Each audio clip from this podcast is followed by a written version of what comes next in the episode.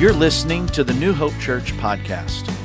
To learn more about what we're doing on the south side of Indianapolis, you can check us out online at becomehope.com. If you like what you're hearing here, be sure you check out one of our companion podcasts. We have a daily devotional podcast called Let's Find Out Together, as well as an apologetics podcast called Salty Saints. Let's listen in. My name is Randy. I'm one of the pastors here at New Hope. Actually, today, all four of us pastors are going to speak. So I hope you packed a lunch. You know, over the last month, we've been talking a lot about why Christmas. Why celebrate Christmas? And we're going to continue that question today. We read earlier from the book of Luke. What we see is that Jesus comes to earth because God wanted to seek us out. It's been said that other religions are the story of man seeking for God, but Christianity is God seeking for man. And that's right. That is absolutely right. Jesus even talks about that. In the book of Luke, he tells a parable of a shepherd that had a hundred sheep. And when he got home from pasturing his sheep one day, he counted them, and there were only 99. One was missing. So, what did the shepherd do? The good shepherd goes and looks for the one who was lost. Just a couple of chapters later, Jesus is passing through a city. And a man, a short man, a man named Zacchaeus, wanting to see Jesus but not being able to see over the people standing in front of him, climbs up into a tree and he sees Jesus. But Jesus stops. He goes to the tree. He seeks Zacchaeus out. And very brazenly, he says, um, Zacchaeus, um, invite me to lunch today. I want to talk to you. And he does. Why Christmas? Because God wanted to seek us out. Hey, good morning, guys. Merry Christmas. My name is Zach. I'm one of the pastors here at New Hope. And uh, for my little little portion of the sermon, I just want to kind of remind us of the reality of Jesus coming to save us. Um, that's something we hear a lot. That's something in you know the Christian world. That's something we hear all the time. Uh, but if we're not careful, that can become just some weird, abstract, religious idea, and it's not that. It is so much more than that. But if it's more than that, what is it? Um, to answer that, you got to go all the way back to the beginning. That's what Jesus often did. When we go back to the beginning of, of time, when we go back to the creation of the earth, God made man and woman, and He gave them one rule. He told them, Don't eat this one fruit from this one tree. And they did. And the thing is, it's not so much about the fruit or the tree as it is about what that symbolizes. And what that symbolized was God, man didn't want to listen to God. Man didn't want to, to go and do what God wanted to do. Man wanted to do what man wanted to do. We wanted to be our own God. We wanted to make our own way. And so in doing that, we walked away from the source of truth and life and goodness. We walked away from God. And so what's that give us? Well, look around the world today. Look at look at our lives, right? How how broken are we in so many ways? Think of, think of all the relationships between people in, in our lives, the relationships that we see out there, how we don't respect one another, how we, we look to each other as less than. Maybe sometimes we look at ourselves as less than, right? Maybe we use the people up around us, right? Maybe, maybe we steal from people. Maybe we don't just steal money from people. Maybe we steal time and energy and trust, right? Through our through our actions, through our letting down of the people around us. That's just relationships. I mean, look, look at the ways we try to find happiness in the world. We, we store up our hopes in stuff, like Douglas was talking about. We store up our hopes in money and in prestige and in being good enough and making a name for ourselves. And when we stop and we really consider all that, we see what God was trying to save us from all the time, and that was death. And you may be thinking, well, wait, what? no, death's just something that happens to you at the end of your life. No, no, you can walk and, and live and, and breathe by, you know, like our human standards and just be dead. And people do it every day. And without Jesus, that's, that's all you get. Without Him, we're, we're just taking a stab at it. We're just trying to make our own way. We're just trying to figure this thing out on our own. And our way isn't right. Our way doesn't work. Our way just hurts ourselves and the people around us. And so, what Jesus came to do, what this time of the year is all about, is Jesus coming to save us from us.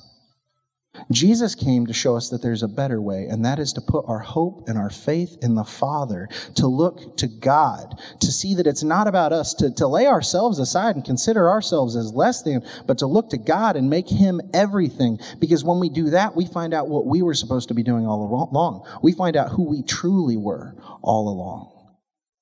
And so, in doing that, we find life. And that's what we're celebrating this time of year. We are celebrating the time of year, like Randy said, when God came to seek us, but not just to seek us, to save us from us. And I hope that you think about that and realize like it's not just some weird abstract religious concept. It's day to day life. And it doesn't have to be that way because in Him there is life and there is goodness and there is truth, but we only see that when our eyes are on Him.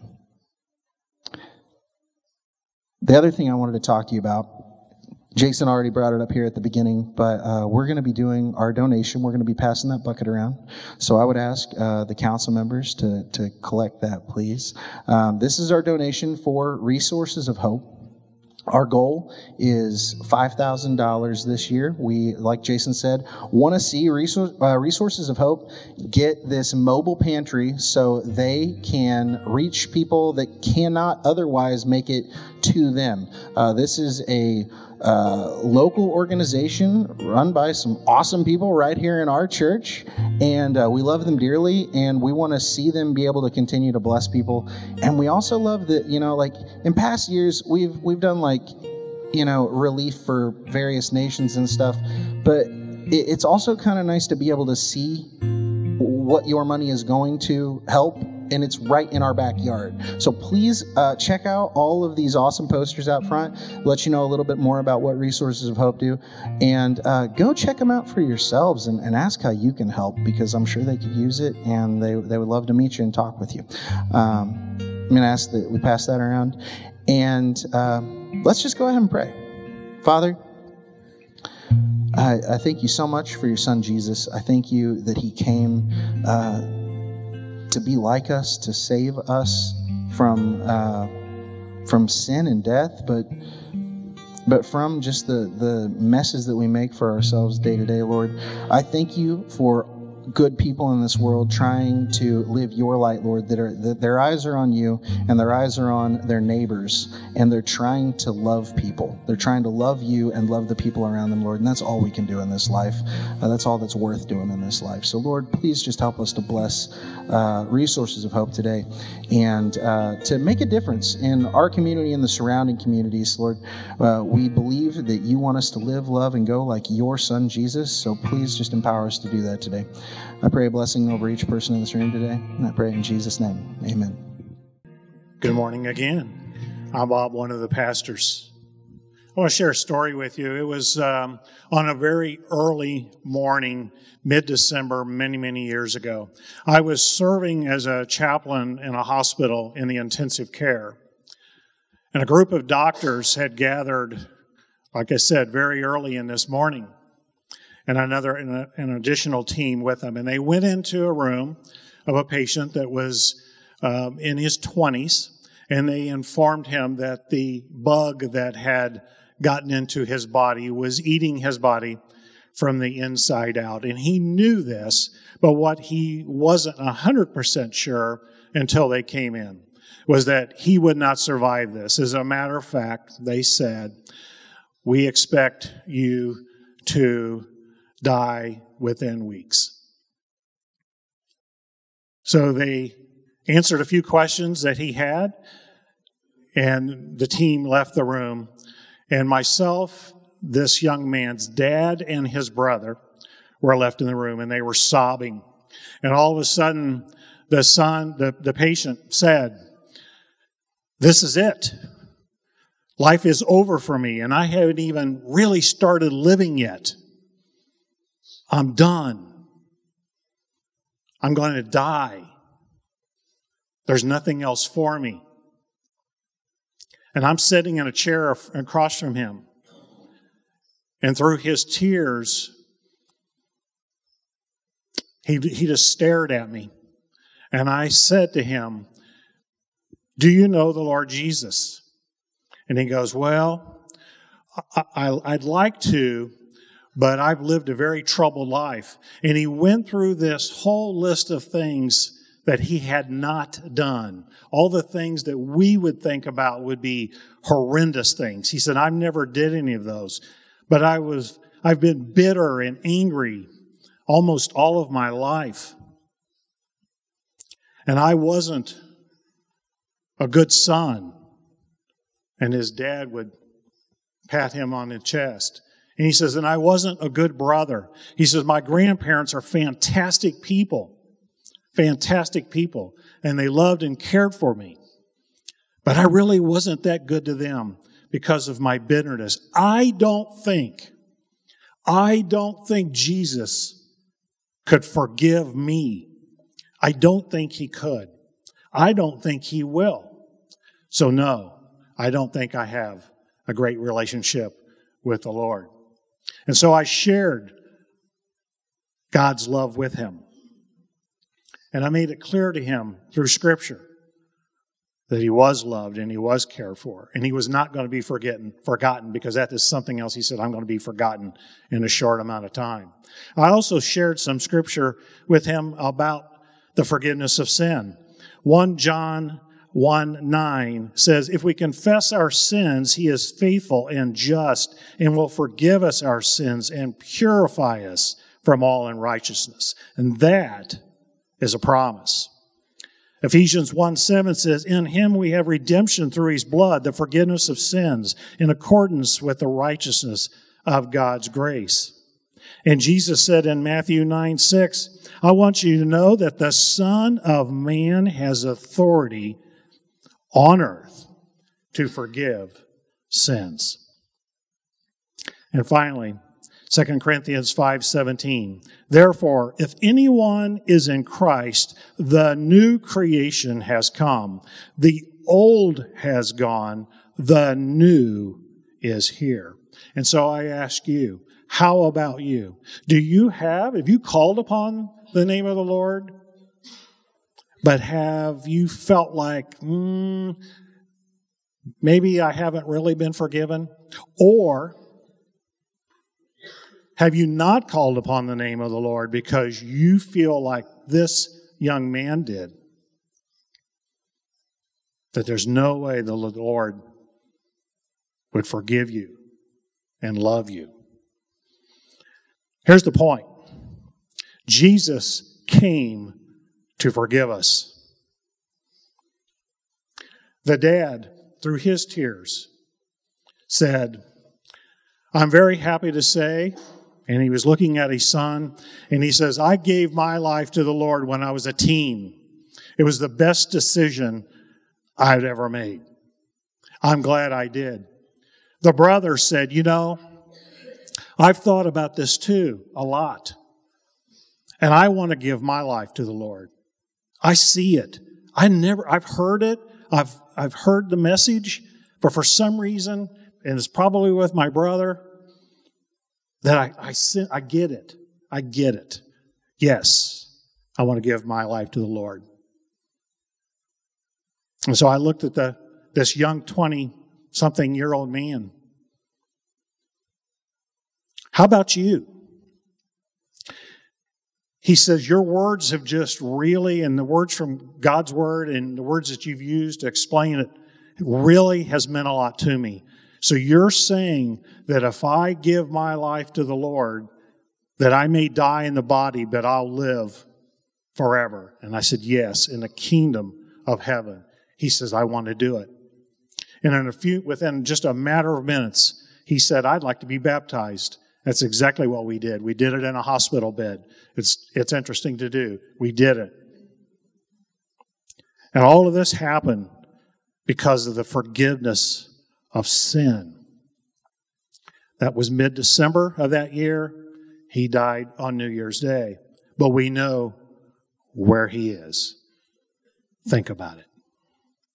Uh, somehow, I get to be the one who uh, closes out this morning as we continue to ask that question, why Christmas? And, you know, if, like Zach and Bob and Randy have said, is Christmas is what a wonderful time of the year, right? We have the opportunity to end this calendar year on kind of a high note, but oftentimes we think about the things that have been hard, that have been troubles. And honestly, 2023 has been hard for many of us, right?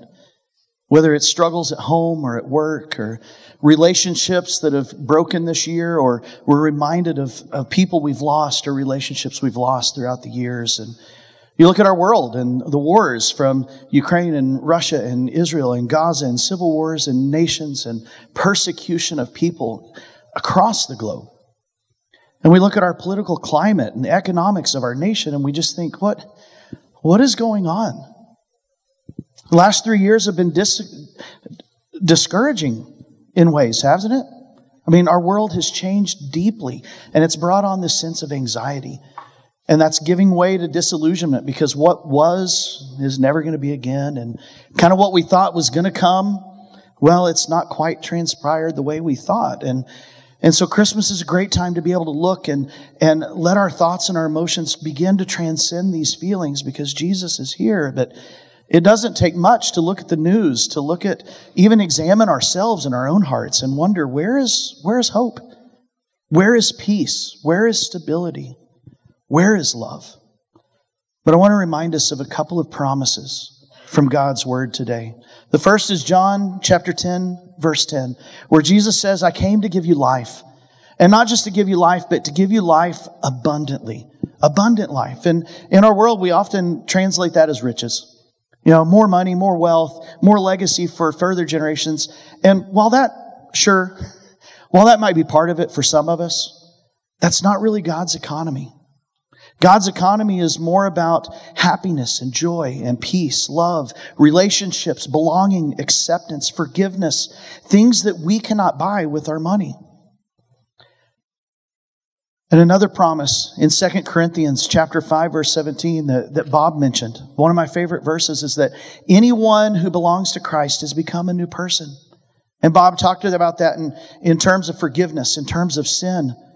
That the old life is gone and yet a new life has come. That we were created in His image. We were created in the image of God, perfect and blameless. But yet sin marred our lives. And God is a God of transformation. He's a God of change. And when sin has marred our lives, He wants to bring us back into His image. He wants to transform us again. And since our birth, we've been aching to return to that image, to return to the image that we were created in. I mean, whether we know it or not, I believe that our pursuit for more, our pursuit for greater things in life, is that pursuit. Whether we recognize that as a pursuit for God and returning to His image or not, we have that aching for more in our life. And when we head toward other destinations in this world, we end up getting things like loneliness and hopelessness, anxiety and stress, the exact opposite of who God is and how He created us. But when we head toward God, we get the love, the joy, the peace, the hope, because that is our image. That is who God is in us.